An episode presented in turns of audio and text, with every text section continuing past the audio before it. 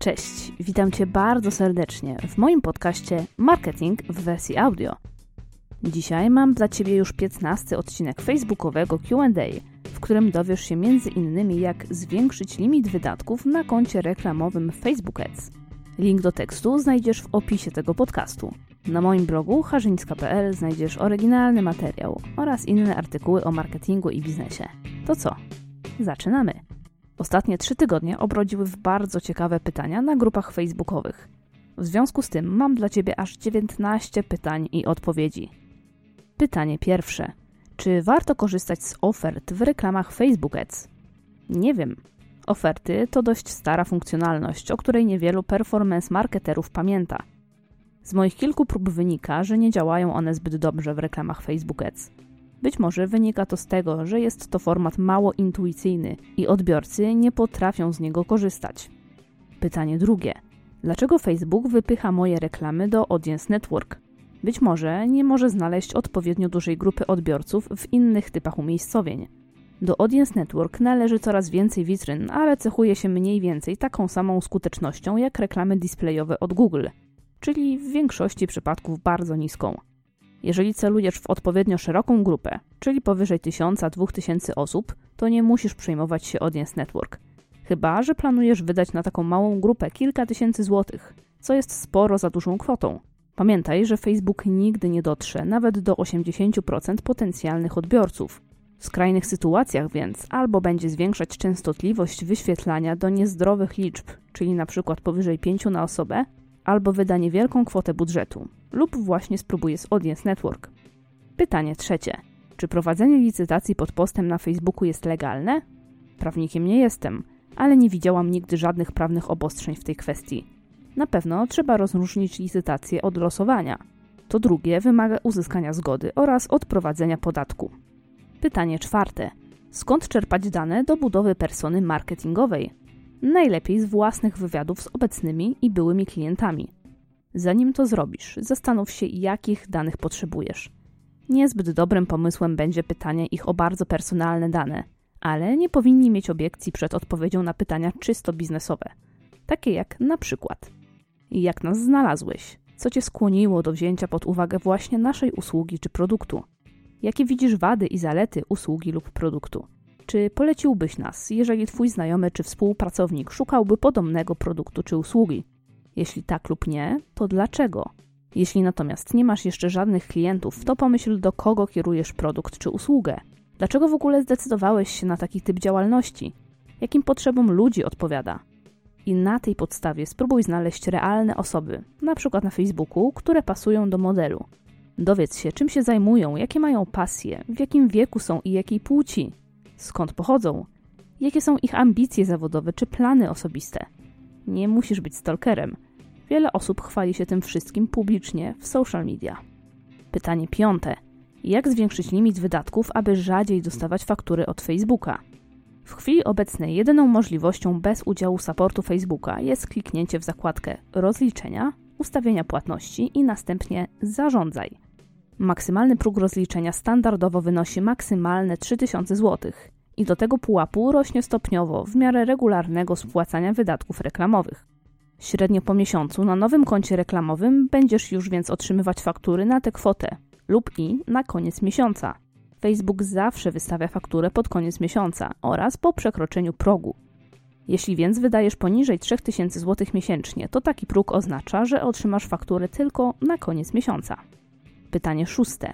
Czy da się otrzymać tylko jedną fakturę miesięczną Facebook Ads? Da się.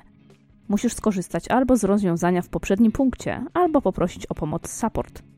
Jeżeli wydajesz powyżej 10 tysięcy dolarów miesięcznie na reklamy w ramach jednego menedżera firmy, to Facebook może zaakceptować linię kredytową oraz fakturowanie miesięczne. Słyszałam też o takich przypadkach, gdy wydając mniej, support może zwiększyć limit, np. do 6 tysięcy lub 9 tysięcy złotych. Sama kiedyś poprosiłam o to i ręcznie zmieniono mi limit na większy. Pytanie siódme. Jak zmusić Facebooka, by w reklamie wideo na aktywność pozyskiwał reakcje, a nie wyświetlenia filmu? Niestety, nie da się tego tak zrobić. Facebook dąży do jak najtańszego zrealizowania konwersji. W przypadku wideo jest to nie tylko komentarz, reakcja czy udostępnienie, ale właśnie również wyświetlenie go. Niemal zawsze takie obejrzenie będzie tańsze niż inny typ aktywności. Stąd widzisz głównie wzrost wyświetleń filmu, a nie reakcji. Z drugiej strony musisz zadać sobie pytanie, na czym ci zależy. Jeżeli na aspekcie wizerunkowym, to czy nie lepiej jednak pozyskać osoby, które z zainteresowaniem obejrzą film, zamiast tylko bezmyślnie kliknąć lubię to? Jeśli koniecznie zależy Ci na innym typie aktywności, to spróbuj skorzystać z kreacji statycznej. Pytanie ósme. Co oznacza powiadomienie użytkownik prosi o więcej informacji? Facebook czasem dochodzi do wniosku, że osoba komentująca post zadała pytanie. W takiej sytuacji wyświetla tego typu powiadomienie. Nie jest ono zbyt intuicyjne i nie oznacza, że osoba komentująca kliknęła w coś albo chce skontaktować się przez Messengera. Pytanie dziewiąte. Produkty w sklepie nie mają opisów. Jak wyświetlać je w reklamach katalogowych? Możesz skorzystać z drogi naokoło. Poproś osobę zajmującą się sklepem o hurtowe wgranie nazwy produktów w pole opisu. Niestety, nie będzie to wyglądać zbyt ładnie, ale działa. W większości systemów sklepowych taka operacja jest banalnie prosta i zajmie maksymalnie kilkanaście minut na eksport tytułów i import ich jako opis. Pytanie dziesiąte. Jak umożliwić pobranie e-booka po podaniu maila w reklamach Leadets? W momencie tworzenia formularza reklamy z celem pozyskania kontaktu dostaniesz możliwość umieszczenia batona, który przekieruje osobę zapisaną w dowolne miejsce. Umieść pod nim URL ze stroną, gdzie odbiorca może pobrać PDF. Pamiętaj, by nie dodawać odnośnika bezpośredniego, bo Facebook blokuje takie linki. Dużo lepiej stworzyć prosty landing page, gdzie znajduje się link. Pytanie 11. Jak reklamować sklep, który posiada jednocześnie dozwolone i zabronione przez Facebooka produkty? Niestety, czeka Cię trochę ręcznej roboty. Musisz poprosić osobę odpowiedzialną za wygenerowanie pliku danych o umieszczenie w nim tylko wybranych produktów. To rozwiązanie działa, jeżeli do tej pory nie próbowałeś robić reklam z całym asortymentem i Facebook jeszcze nie przeskanował całej strony. Jeśli jesteś już na czarnej liście, to niestety, ale raczej nic nie da się zrobić. Takim przypadku rozwiązaniem może być stworzenie landing page na subdomenie i umieszczenie tam dozwolonych produktów. Co prawda, dalej nie będziesz w stanie robić reklam katalogowych, ale chociaż kampanie z linkiem do landing page powinny być akceptowane. Pytanie 13. Czy brak regularnego płacenia reklam Facebook Ads ma wpływ na ich efektywność? Jeżeli nieregularne spłacanie oznacza blokowanie reklam na więcej niż kilka dni, to tak. W przypadku, jeśli konto reklamowe jest zablokowane maksymalnie kilka dni, to nie powinno mieć to wpływu na efektywność kampanii. Im dłużej reklamy się nie wyświetlają, tym bardziej tracą swoją efektywność i optymalizację. Pytanie 14. Kiedy posiadanie osobnego piksela i konta reklamowego ma sens? Osobne konto reklamowe i Pixel przydają się tylko wtedy, gdy firmy mają zupełnie oddzielny model działalności. Jeżeli są to na przykład dwie wersje językowe tej samej strony, to nie ma to żadnego sensu. Osobne konto przydaje się też, jeżeli na przykład robisz reklamę dla dwóch działów w firmie, które mają osobne budżety reklamowe. Aczkolwiek ja wolę w takim przypadku nazywać inaczej kampanię, niż bawić się w przeklikiwanie między kontami. Pytanie 15. Czy jest sens ratować konto na Instagramie, które ma fałszywych followersów? To zależy od tego, jaki procent followersów jest botami albo osobami pozyskanymi poprzez rozdania czy innej bardzo kiepskiej jakości konkursy. Dorota Woźniczka z Social Tigers poleciła do czyszczenia konta z takich osób narzędzie IQ Hashtags. W płatnej wersji oferuje właśnie usuwanie mas followersów. Kiedy już uporasz się z fake kontami, musisz na nowo zbudować zaangażowanie odbiorców i zaciekawić ich treścią konta. Lista czynności jest bardzo długa, więc w tym miejscu zachęcam Cię do przeczytania moich dwóch poradników dotyczących Instagrama. Link do nich znajdziesz w artykule. Pytanie 16. W jaki sposób przyznać rabat nowym członkom grupy na Facebooku?